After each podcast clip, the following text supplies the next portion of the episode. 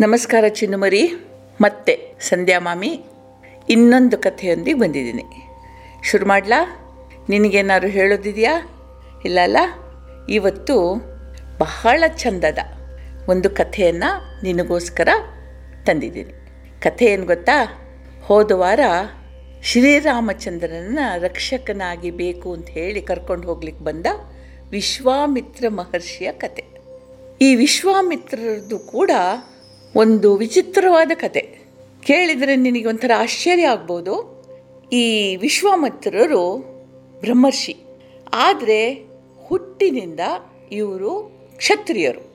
ಇವರು ವರ್ಷಗಟ್ಟಲೆ ಸಾಧನೆ ಮಾಡಿದ್ದು ಯಾಕೆ ಅಂದರೆ ಒಂದು ಹಠಕ್ಕೆ ಬಿದ್ದು. ಇದೊಂದು ಅದ್ಭುತವಾದ ಕತೆ. ಸಾಧಿಸಿದರೆ ಸಬಳ ನುಂಗಬಹುದು ಅಂತ ಕನ್ನಡದಲ್ಲಿ ಒಂದು ಗಾದೆ ಇದೆ. ಅದಕ್ಕೊಂದು ದೃಷ್ಟಾಂತ ಈ ಕತೆ. ಸರಿ, ಕತೆ ಶುರು ಮಾಡ್ಲಾ? ಈ ವಿಶ್ವಾಮಿತ್ರರ ಹೆಸರು ವಿಶ್ವರಥ ಅಂತ ಹೇಳಿ. ಅಂದ್ರೆ ಅವರು ವಿಶ್ವಮಿತ್ರರಾದದ್ದು ನಂತರ. ಈ ವಿಶ್ವರಥ ಚಂದ್ರವಂಶದಲ್ಲಿ ಜನಿಸಿದ ಒಬ್ಬ ರಾಜ್ಕುಮಾರ, ಆಯ್ತಾ? ಚಂದ್ರವಂಶಕ್ಕೆ ಇನ್ನೊಂದು ಹೆಸರಿದೆ. ಚಂದ್ರವಂಶದಲ್ಲೂ ಒಂದು ಕವಲಿದೆ, ಅದು ಕುಶ ಅಂತ ಹೇಳಿ. ಆದುದರಿಂದ ಇವನನ್ನು ಕೌಶಿಕ ಅಂತ ಹೇಳೂ ಕರಿತಿದ್ರು. ಕೌಶಿಕ ಅನ್ನೋದು ಇವರ ಮೂಲ ಹೆಸರಿಗಿಂತ ಇದು ಸ್ವಲ್ಪ ಹೆಚ್ಚು ಚಾಲ್ತಿಯಲ್ಲಿದ್ದಂತಹ ಹೆಸರು. ಅದರಿಂದ ನಾನು ಇವರನ್ನು ವಿಶ್ವರಥ ಅಂತ ಹೇಳೋ ಬದಲಿಗೆ ಕೌಶಿಕ ಅಂತಲೇ ಕರಿತೀನಿ. ನಿನಗೂ ಸುಲಭ. ಪುತ್ರ, ಈ ಸಲ ವಿಶ್ವರಥ ವಿಶ್ವರಥ ಅಂತ ಹೇಳಬೇಕು ಅಂತಿಲ್ಲ. ಕೌಶಿಕ ಅಂತ ಇಟ್ಕೊಳ್ಳೋಣ. ಒಂದು ದಿನ ಕೌಶಿಕ ಮಹಾರಾಜರು ತನ್ನ ಸೈನ್ಯ ಸಮೇತವಾಗಿ ಅಕ್ಷೋಹಿಣಿ ಸೈನ್ಯ ಸಮೇತವಾಗಿ ವಿಶ್ವ ಪರ್ಯಟನೆಗೆ ಹೊರಟ. ಅಕ್ಷೋಹಿಣಿ ಸೈನ್ಯ ಅಂದರೆ ಏನು ಅಂತ ಒಂಚೂರು ನಿನಗೆ ಹೇಳಬೇಕು ನಾನು. ಕೇಳು.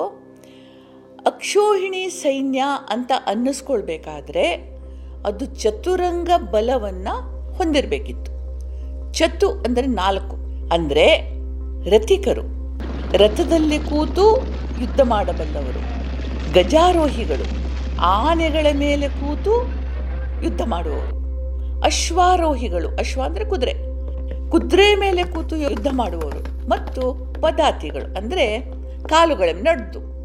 ಸೈನಿಕರು ನಡ್ಕೊಂಡು ಯುದ್ಧ ಮಾಡುವರು ಹೀಗೆ ಈ ನಾಲ್ಕು ವಿಭಾಗದ ಸೈನ್ಯ ಇರುವ ಸೇನೆಗೆ ಚತುರಂಗ ಬಲ ಅಂತ ಹೇಳಿ ಹೆಸರು. ಇಷ್ಟೇ ಅಲ್ಲ, ಇದರಲ್ಲಿ ಒಂದು ಲೆಕ್ಕ ಇದೆ. ಇಷ್ಟಿಷ್ಟೇ ಇರಬೇಕು ಅಂತ ಹೇಳುವ ಒಂದು ನಿಯಮನೂ ಇದೆ. ಎಷ್ಟು ಅಂತಂದರೆ, ಇಪ್ಪತ್ತೊಂದು ಸಾವಿರದ ಎಂಟುನೂರ ಎಪ್ಪತ್ತು ರಥಗಳಿರಬೇಕು.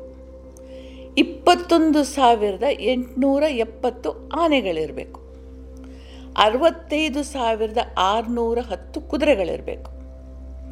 ಒಂದು ಲಕ್ಷ ಒಂಬತ್ತು ಸಾವಿರ ಮುನ್ನೂರ ಐವತ್ತು ಸೈನಿಕರು ಇದ್ದರೆ ಅದು ಚತುರಂಗ ಬಲ ಅನ್ನಿಸ್ತಿತ್ತು. ಅಬ್ಬಬ್ಬಾ ಅನಿಸುತ್ತೆ ಅಲ್ವಾ? ಈ ಕೌಶಿಕ ರಾಜ ಇಷ್ಟು ಜನರನ್ನು ಕಟ್ಕೊಂಡು ಪ್ರಪಂಚ ಹೇಗೆ ತಿರುಗ್ತಾ ಇದ್ನೋ ದೇವರಿಗೆ ಗೊತ್ತು. ಏನಿವೆ ಬಿಡು. ಈ ರಾಜ ಹೀಗೆ ಪ್ರಪಂಚ ತಿರುಗ್ತಾ ಒಂದು ಬಾರಿ ವಶಿಷ್ಠಾಶ್ರಮಕ್ಕೆ ಬಂದ. ವಶಿಷ್ಠರು ನಾನು ನಿನಗೆ ಹಿಂದೆ ಹೇಳಿದ್ದೀನಿ ಸಪ್ತಋಷಿಗಳಲ್ಲಿ ಒಬ್ಬರು ಮಹಾಮಹಿಮರು, ತೇಜಸ್ವಿಗಳು ಹಿಂದೆ ತಮ್ಮ ತಪೋಬಲದಿಂದ ಇಂದ್ರನನ್ನು ರಾಕ್ಷಸರಿಂದ ರಕ್ಷಿಸಿದವರು ಇದರಿಂದ ಅವರಿಗೆ ಬ್ರಹ್ಮರ್ಷಿಯ ಪದವಿ ಲಭಿಸಿತ್ತು. ಈ ಋಷಿ ಮನಿಗಳಲ್ಲೂ ಕೂಡ ಬೇರೆ ಬೇರೆ ಕ್ಯಾಡರ್ ಅಂತ ಹೇಳ್ಬೋದು. ತಪೋಬಲದ ಮೇಲೆ ಬೇರೆ ಬೇರೆ ಹೆಸರುಗಳು ಮತ್ತು ಅವರಿಗೊಂದೊಂದು ಸ್ಥಾನ ಇದೆ. ಈ ವಶಿಷ್ಠರು ಬ್ರಹ್ಮರ್ಷಿಯಾಗಿದ್ದರು ಬ್ರಹ್ಮ ಅಂತಂದರೆ ನೀನು ನಾಲ್ಕು ತಲೆ ಇರುವ, ಕೂದಲು ಹಣ್ಣಾಗಿರುವಂತಹ ಒಬ್ಬ ಮನುಷ್ಯ ಅಂತ ತಿಳಿಬೇಡ, ಒಂದು ರೂಪ ಅಂತ ತಿಳಿಬೇಡ. ಬ್ರಹ್ಮ ಅಂದರೆ ಈ ಬ್ರಹ್ಮಾಂಡದ ಜ್ಞಾನ. ಬ್ರಹ್ಮಾಂಡದ ಜ್ಞಾನವನ್ನು ಹೊಂದಿದವರಿಗೆ ಬ್ರಹ್ಮರ್ಷಿ ಅಂತ ಕರಿತಿದ್ರು. ಇವರು ಒಂದು ಪುಟ್ಟ ಆಶ್ರಮ ಕಟ್ಟಿಕೊಂಡಿದ್ರು. ಆದರೆ ಆಶ್ರಮದ ಸುತ್ತಮುತ್ತ ಸ್ವರ್ಗಲೋಕದ ಹಾಗಿತ್ತು. ತುಂಬ ಸಮೃದ್ಧಿ. ಏನು ಬೇಕೋ ಅದು, ಶಾಂತಿ ಎಲ್ಲ ಇತ್ತು. ಕೌಶಿಕ ಹೊರಗಿನಿಂದ ಆಶ್ರಮವನ್ನು ನೋಡಿದ. ಅವನಿಗೆ ಅದನ್ನು ನೋಡಿ ತುಂಬ ಖುಷಿಯಾಯಿತು. ತನ್ನ ಸೈನ್ಯವನ್ನು ಹೊರಗೆ ನಿಲ್ಲಿಸಿ ಒಳಗೆ ಬಂದು ವಶಿಷ್ಠರಿಗೆ ಸಾಷ್ಟಾಂಗ ಪ್ರಣಾಮ ಮಾಡ್ದ. ಕೌಶಿಕನ ಸರಳತೆ ನೋಡಿ ವಶಿಷ್ಠರಿಗೂ ಖುಷಿಯಾಯಿತು. ಅವ್ರು ಹೇಳಿದರು, ಬಂದಿದೆಯಲ್ಲ, ಊಟ ಸೊತ್ತಿಗೆ ಸರಿಯಾಗಿ ಬಂದಿದೆಯಪ್ಪ. ನೀನು ಮಾತ್ರ ಅಲ್ಲ, ಇಡೀ ಸೈನ್ಯ ಊಟ ಮಾಡ್ಕೊಂಡು ಹೋಗು ಅಂತ ಹೇಳಿದರು. ಕೌಶಿಕನಿಗೆ ಆಶ್ಚರ್ಯ ಆಯಿತು.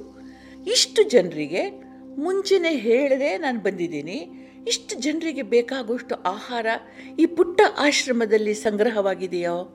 ಈ ಅಡುಗೆ ಮಾಡೋದು ಹೇಗೆ? ಬಡಿಸೋರು ಯಾರು? ಎಲೆ ತೆಗೆಯೋರು ಯಾರು? ಇದು ಹೇಗೆ ಸಾಧ್ಯ ಅಂತ ಮನಸ್ಸಿನಲ್ಲೊಂದು ಸಂದೇಹ ಬಿತ್ತು. ಸರಿ, ನೋಡೋಣ ಅಂತ ಹೇಳ್ದ? ಆಮೇಲೆ ಎಲ್ಲರೂ ಊಟ ಮಾಡಲಿಕ್ಕೆ ಕೂತ್ಕೊಂಡ್ರು. ಎಂಥ ಸ್ವಾದಿಷ್ಟ ಭೋಜನ ಅಂತಂದರೆ ಪುಟ್ಟು ತಿಂದಷ್ಟು ಬಡಿಸ್ತಾರೆ ತಿಂದಷ್ಟು ಬಡಿಸ್ತಾರೆ. ಎಷ್ಟೋ ಥರದ ಸಿಹಿಗಳು, ಪರಮಾನ್ನಗಳು, ಅನ್ನ, ತೊವ್ವೆ, ಏನೇನು ಒಳ್ಳೆ ಒಂದು ಊಟದಲ್ಲಿ ಇರಬೇಕು ನೋಡು, ಅದೆಲ್ಲ ಇತ್ತು ಆ ಊಟದಲ್ಲಿ. ಎಲ್ಲರೂ ಹೊಟ್ಟೆ ಬಿರಿಯೋ ಹಾಗೆ ತಿಂದರು. ತಿಂದ ನಂತರ ಕೌಶಿಕನಿಗೆ ಕುತೂಹಲ ತಡೀಲಿಕ್ಕಾಗಲಿಲ್ಲ.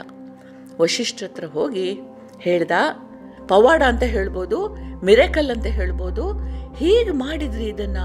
ಅಂದರೆ ನಿಮಗೆ ಹೇಗೆ ಗೊತ್ತಾಯಿತು ಇಷ್ಟು ಊಟ ಬೇಕು ಅಂತ ಹೇಳಿ? ಇಷ್ಟನ್ನು ತಯಾರು ಮಾಡಲಿಕ್ಕೆ ಹೇಗೆ ಸಾಧ್ಯ ಆಯಿತು ಅಂತ ಕೇಳ್ದ. ಆವಾಗ ವಶಿಷ್ಠರು ನಗ್ತಾ ಹೇಳಿದರು, ರಾಜ, ನನ್ನಲ್ಲಿ ಶಬಲೆ ಅಂತ ಹೇಳುವ ದೇವಲೋಕದ ಒಂದು ಗೋವಿದೆ. ಅದಕ್ಕೆ ಬೇಡಿದ್ದನ್ನು ನೀಡುವ ಶಕ್ತಿ ಇದೆ. ಆದುದರಿಂದ ನನಗೆ ಹೀಗೆ ಅತಿಥಿ ಸತ್ಕಾರ ಮಾಡಲಿಕ್ಕೆ ಸಾಧ್ಯ ಆಗ್ತದೆ ಅಂತ ಹೇಳಿದರು.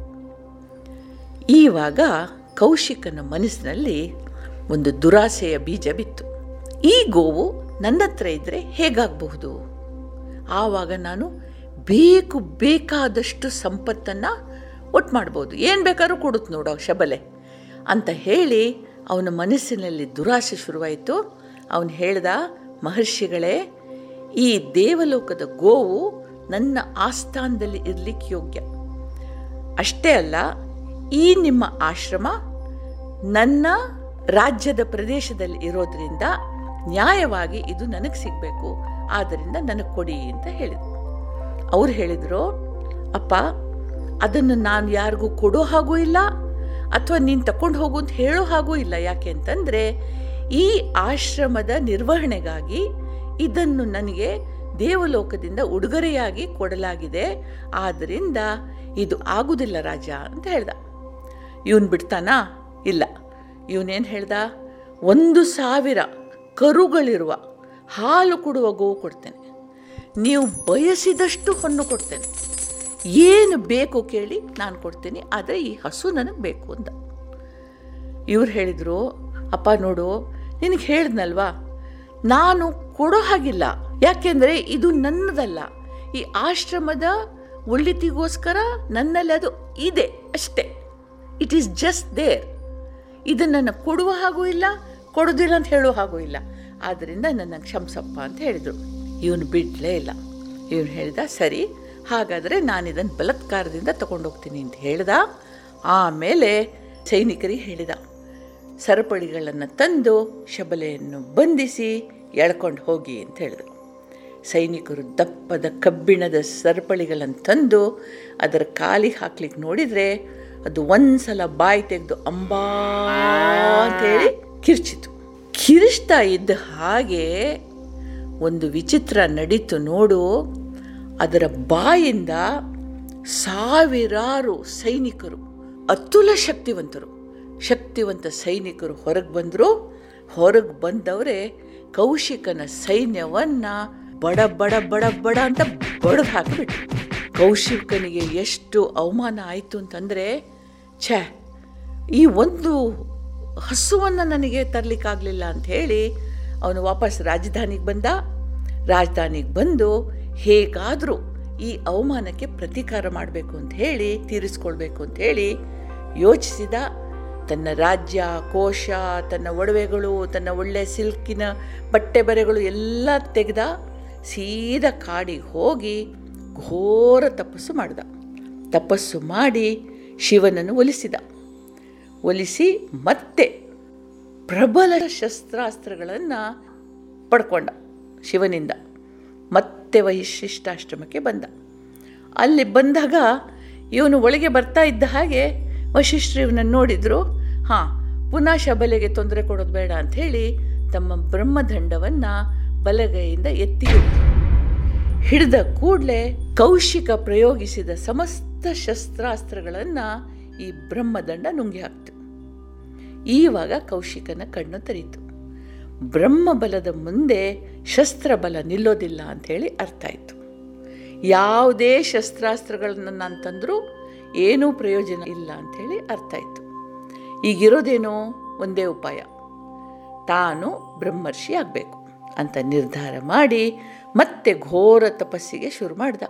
ಬ್ರಹ್ಮದೇವ ಅವನ ಮುಂದೆ ಬಂದು, ರಾಜ, ನೋಡು, ನಿನ್ನನ್ನು ರಾಜರ್ಷಿ ಅಂತ ಹೇಳಿ ನಾನು ಒಪ್ಪುತ್ತೇನೆ. ಆದರೆ ಬ್ರಹ್ಮರ್ಷಿ ಆಗ್ಲಿಕ್ಕೆ ನಿಂಗೆ ಸಾಧ್ಯ ಇಲ್ಲ. ಯಾಕೆಂದರೆ ಬ್ರಹ್ಮಜ್ಞಾನ ಬೇರೆ, ಇದು ಬೇರೆ, ಅಂತ ಹೇಳ್ದ. ಕೌಶಿಕ ಒಪ್ಪಲಿಲ್ಲ ತನ್ನ ತಪಸ್ಸನ್ನು ಮುಂದುವರಿಸಿದ. ಅಪಾರ ತಪೋಬಲ ಒಟ್ಟಾಯಿತು. ಹೀಗಿರುವಾಗ ಒಂದು ವಿಚಿತ್ರ ಘಟನೆ ನಡೀತು. ತ್ರಿಶಂಕು ಅಂತ ಹೇಳೋ ಒಬ್ಬ ರಾಜ ಇದ್ದ. ಅವನು ಬಹಳ ಸುಂದರ. ನೋಡಲಿಕ್ಕೆ ಎಷ್ಟು ಚಂದ ಅಂತಂದರೆ ಅವನನ್ನು ನೋಡಿದವರೆಲ್ಲ ಮೋಹಗೊಳ್ತಾ ಇದ್ರು. ಅಂಥ ಸುಂದರಾಂಗ.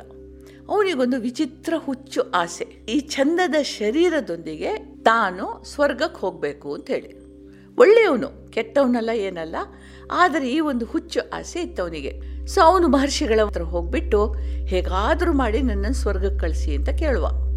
ಎಲ್ಲರೂ ನಕ್ಕು ಬಿಟ್ರು ಅಪ್ಪ, ಈ ಭೂಮಿಯಲ್ಲಿ ಬೆಳೆದ ದೇಹ ಇಲ್ಲೇ ಬಿಟ್ಟು ಹೋಗಬೇಕು.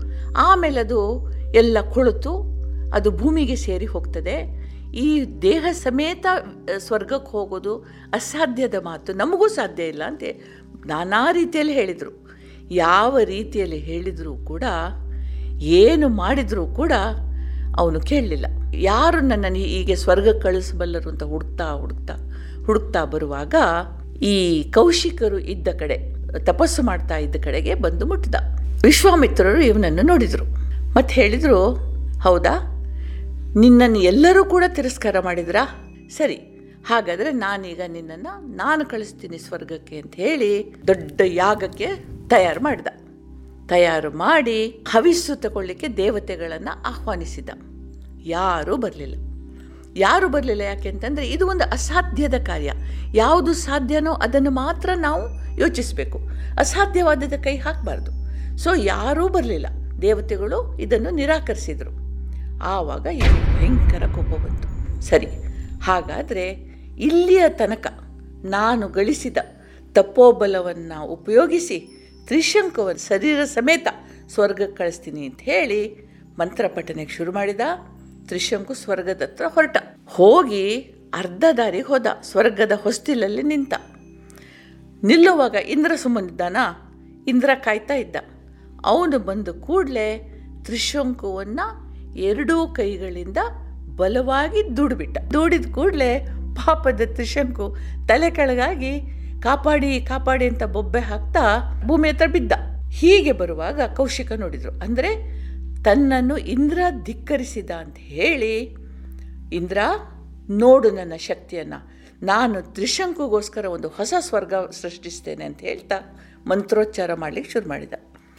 ಇವರು ಮಂತ್ರೋಚ್ಚಾರ ಮಾಡ್ತಾ ಮಾಡ್ತಾ ಮಾಡ್ತಾ ಕೌಶಿಕನ ಮಂತ್ರ ಪ್ರಭಾವದಿಂದ ಹೊಸದೊಂದು ಸ್ವರ್ಗ ಸೃಷ್ಟಿಯಾಯಿತು. ನಕ್ಷತ್ರಗಳು ಎಲ್ಲ ಸ್ವರ್ಗದಲ್ಲಿ ಏನೇನು ಬೇಕೋ ಅದೆಲ್ಲ ಶುರುವಾಯಿತು. ಹೊಸ ಸೃಷ್ಟಿ ಕಾರ್ಯ ಶುರುವಾಯಿತು. ಇದನ್ನು ನೋಡಿದಾಗ ದೇವತೆಗಳ ಸೃಷ್ಟಿ ಕಾರ್ಯ ಶುರುವಾಗ್ತಾ ಇರೋ ಹಾಗೆ ಸ್ವರ್ಗದ ದೇವತೆಗಳಿಗೆ ಹೆದರಿಕೆ ಶುರುವಾಯಿತು. ಆವಾಗ ಇಂದ್ರ ಕೌಶಿಕರ ಹತ್ರ ಬಂದು ಹೇಳಿದ, ನಿನ್ನ ಈ ಸ್ವರ್ಗ ಸೃಷ್ಟಿಯಲ್ಲಿ ತ್ರಿಶಂಕು ಸುಖವಾಗಿರಲಿ, ಅವನಿಗೆ ಸ್ವರ್ಗದ ಎಲ್ಲ ಸುಖ ಸಂತೋಷಗಳು ಇಲ್ಲೇ ಸಿಗಲಿ, ಆದರೆ ಹೊಸ ಇಂದ್ರ ಹೊಸ ದೇವತೆಗಳನ್ನು ಮಾತ್ರ ಸೃಷ್ಟಿಸಬೇಡ ಅಂತ ಹೇಳಿ ಬೇಡಿಕೊಂಡ ಕೌಶಿಕ ಶಾಂತನಾದ. ಆದರೆ ತೃಪ್ತಿ ಆಗಲಿಲ್ಲ, ಮತ್ತೆ ತಪಸ್ ಮಾಡಿದ. ಆವಾಗ ದೇವತೆಗಳು ಇವನಿಗೇನಾದರೂ ಮಾಡಿ ಇವನ ತಪಸ್ಸನ್ನು ಭಂಗ ಮಾಡಬೇಕು ಅಂತ ಹೇಳಿ ಸ್ವರ್ಗಲೋಕದ ಅಪ್ಸರೆ, ಅತ್ಯಂತ ಸುಂದರ ಅಪ್ಸರೆ ಮೇನಕೆಯನ್ನು ಕಳಿಸಿದರು. ಅಂದರೆ ಚಂದದ ಹೆಣ್ಣಿಗೆ ಮನಸ್ಸೋಲದವರು ಯಾರೂ ಇಲ್ಲಂತೆ, ಆವಾಗಲೂ ಕೂಡ, ಈಗ ಮಾತ್ರ ಅಲ್ಲ. ಇರಲಿ, ಕೌಶಿಕರು ತಪಸ್ ಮಾಡ್ತಾ ಇರುವ ಕಡೆ ಮೇನಕ್ಕೆ ಬಂತು. ನಾನಾ ರೀತಿಯ ಹಾಡು, ಡ್ಯಾನ್ಸು, ನರ್ತನ ಅದ್ದು ಇದ್ದು ಮಾಡಿ, ಹಾವಭಾವ ಮಾಡಿ, ಕೌಶಿಕರ ಮನಸ್ಸನ್ನು ಚಂಚಲಗೊಳಿಸಿದೆ. ಚಂಚಲಗೊಳಿಸಿದ ಕೂಡಲೇ ಇವರ ತಪಸ್ಸು ಅಲ್ಲಿಗೆ ನಿಲ್ತು ಕೌಶಿಕರು ಅವಳೊಂದಿಗೆ ಸಂಸಾರ ಶುರು ಮಾಡಿದ್ಲು. ಗಮ್ಮತ್ತಲ್ವಾ? ನೋಡು, ಇಷ್ಟೆಲ್ಲ ಬೇಕು ಅಂತ ಅನಿಸಿದ ಮನುಷ್ಯ ಕೂಡ ಒಬ್ಬ ಹೆಣ್ಣಿಗೆ ಮರುಳಾದ. ಆದರೆ ಪುಟು, ಖಾಲಿ ಮರುಳಾದ ಅಂತ ಹೇಳಬೇಡ. ಇದೆಲ್ಲದರ ಹಿಂದೆ ಒಂದು ದೈವದ ಒಂದು ದೇವರುಗಳ ಒಂದು ಯೋಜನೆ ಇತ್ತು. ಆ ಯೋಜನೆಯ ಪ್ರಕಾರ ಇದೆಲ್ಲ ನಡೀತೆ ಹೊರತು ಕೌಶಿಕ, ವಿಶ್ವಾಮಿತ್ರ, ಇಂದ್ರ ಎಲ್ಲರೂ ನಿಮಿತ್ತ ಮಾತ್ರ. ಆದ್ದರಿಂದ ಇದನ್ನು ಬೇರೆ ದೃಷ್ಟಿಯಿಂದ ನೋಡಬೇಡ, ಇರಲಿ. ಈಗ ಕೌಶಿಕರು ಮೇನಕೆಯೊಂದಿಗೆ ಸಂಸಾರ ಮಾಡಿದ ನಂತರ ಹತ್ತು ವರ್ಷ ಸಂಸಾರ ಮಾಡಿದರು. ಅಲ್ಲಿ ಅವರಿಗೊಬ್ಬಳು ಮಗಳು ಹುಟ್ಟಿದ್ಲು. ಅವಳ ಹೆಸರು ಶಕುಂತಲ. ಶಕುಂತಲೆಗೊಂದು ಮುಂದೆ ಮಗ ಹುಟ್ಟಿದ ಅವನೇ ಭರತ, ಸಾರ್ವಭೌಮ ಭರತ. ಅವನ ಹೆಸರಿನಿಂದ ಈ ಭೂಖಂಡಕ್ಕೆ ಭಾರತ ಅಂತ ಹೆಸರು ಬಂತು ಅಂತ ಹೇಳ್ತಾರೆ. ಇಷ್ಟಾದ ನಂತರ ಕೌಶಿಕರಿಗೆ ಎಚ್ಚರ ಆಯಿತು. ಅವರು ಹೇಳಿದರು, ಇನ್ನು ನಾನು ಈ ಮೋಹದಲ್ಲಿ ಬೀಳುವುದಿಲ್ಲ ಅಂತ ಹೇಳುವಾಗ ಮೇನಕ್ಕೆ ಆ ಮಗುವನ್ನು ಅಲ್ಲಿಯೇ ಬಿಟ್ಟು ಅವಳು ಸ್ವರ್ಗಕ್ಕೆ ಹೊರಟು ಹೋದ್ಲು. ಕೌಶಿಕರು ಕೂಡ ಮಗುವನ್ನು ಕಾಡಿನಲ್ಲಿ ಬಿಟ್ಟು ಅವರು ಹಿಮಾಲಯಕ್ಕೆ ಹೋದರು. ಅಲ್ಲಿಂದ ಪುನಃ ಘನ ಘೋರ ತಪಸ್ಸು. ಕೌಶಿಕಿ ನದಿಯ ತೀರದಲ್ಲಿ ಭಯಂಕರ ತಪಸ್ಸು ಮಾಡಿದರು. ಮಾಡಿದ ನಂತರ ಕಡೆಗೂ ಬ್ರಹ್ಮ ಅವರಿಗೆ ಒಲಿದು ಬ್ರಹ್ಮರ್ಷಿ ಪದವಿಯನ್ನು ಅಂದರೆ ಕೌಶಿಕನಿಗೆ ಬ್ರಹ್ಮಜ್ಞಾನ ಲಭ್ಯವಾಯಿತು. ಅಂದರೆ ಈ ಬ್ರಹ್ಮಾಂಡದ ಸೃಷ್ಟಿ ಸ್ಥಿತಿ ಲಯಗಳ, ಅಲ್ಲಿ ನಡೆಯುವ ಒಂದೊಂದು ಕೆಲಸಗಳ, ಒಂದೊಂದು ಕ್ರಿಯೆಗಳ, ಅದರ ಹಿನ್ನೆಲೆಯ ಜ್ಞಾನ ಬಂತು, ಅವನಿಗೆ ಬ್ರಹ್ಮರ್ಷಿ ಪದವಿ ಸಿಕ್ತು. ಹೀಗೆ ಬ್ರಹ್ಮರ್ಷಿ ವಿಶ್ವಮಿತ್ರನಾಗಿ ಬ್ರಹ್ಮರ್ಷಿಯಾದ. ಅವನ ಕೋಪ ಅಳಿಯಿತು ಮತ್ತು ಅವನು ಜಗತ್ತಿನ ಉಳಿತಿಗಾಗಿ ಕೆಲಸ ಮಾಡಲಿಕ್ಕೆ ಶುರು ಮಾಡಿದ. ಅವನೇ ರಾಮಚಂದ್ರನನ್ನು ಕರೆದುಕೊಂಡ ಹೋದಂತಹ ವಿಶ್ವಮಿತ್ರ. ಛಲ ಒಳ್ಳೆದೋ ಕೆಟ್ಟದೋ ನೀನು ಹೇಳಿ ನೋಡೋಣ. ಆದರೆ ಛಲ ಕೆಟ್ಟದೂ ಅಲ್ಲ ಒಳ್ಳೆಯದು ಅಲ್ಲ.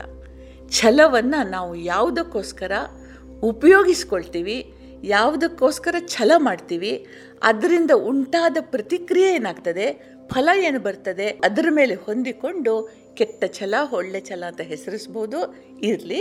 ಇವಾಗ ಮುಂದಿನ ಕಂತಿನಲ್ಲಿ ಇನ್ನೊಂದು ಕತೆ ಹೇಳ್ತೀನಿ.